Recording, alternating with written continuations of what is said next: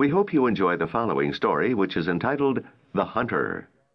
Now sit back, relax, and read along with the storyteller. Chapter 1 Greg Naylor was pitching balls to his buddy Tommy Wilkins on the diamond at Evergreen High School. Twilight was quickly turning into darkness, but Greg tried to practice his pitching every chance he got. Greg had graduated from Evergreen High School four years ago. Now he worked as an electrician for a local contractor, and he was making good money. It was a good enough job, but Greg had never completely given up on his dream of playing baseball for a living. He kept having fantasies about open tryouts where he'd show up and be so good they'd offer him a contract. You're nuts, man, Tommy would laugh when Greg talked about his dream. The baseball players today, they get picked young, right out of high school or college. There are so many talented kids that some latecomer like you ain't got much of a chance. Greg laughed. You don't know what you're talking about. When I'm making megabucks in the majors, you're going to need a gallon of mayo to help you eat your words.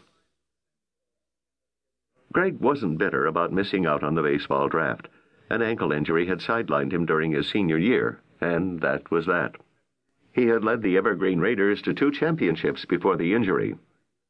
Greg was only 22 now. He thought he still had a fair chance to join a farm club. Then, if he proved he had the right stuff, he could still make his way to the majors. His high school coach said he had great hand-eye coordination. Greg had six good pitches and could hit at least five. Just watch my smoke. I'm not over the hill yet, man, Greg said.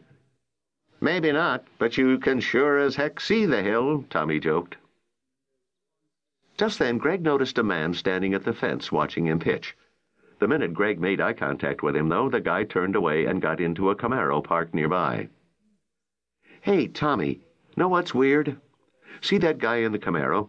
I've seen him watching me before. Lots of times when I'm practicing, he stands over there and looks through the wire fence. Does he look like somebody you know? He looks kind of familiar to me, but I can't place him, Greg said. Yeah, probably it's just some old dude remembering the good old days when he used to throw the baseball around, Tommy said. Maybe he just likes to watch kids play baseball. Maybe. But it makes me feel weird, a guy just standing there staring at me, Greg said, shaking his head. The boys started toward the apartment complex where they both lived. Tommy had left home and now lived with one of his friends, but Greg still lived at home with his parents and two younger brothers. Who do you think that guy is? Tommy asked as they walked. You got me, Greg said. Who knows? Maybe he's a baseball scout who heard about how good I was at Evergreen. He's probably wondering if this young blood still has the arm. Tommy punched him playfully. Dream on, man, dream on, he laughed. It was awfully crowded in Greg's apartment, but he saved a lot of money living at home. His girlfriend, Julie Ponce, was finishing a cosmetics course at college. Pretty soon after that, Greg and Julie planned to get married. Greg turned in the direction of his apartment, and Tommy headed down the alley to his place. They worked for the same employer, Beverly Construction. Hi, Greg, Mom said when he came in the door. Have a good day, honey?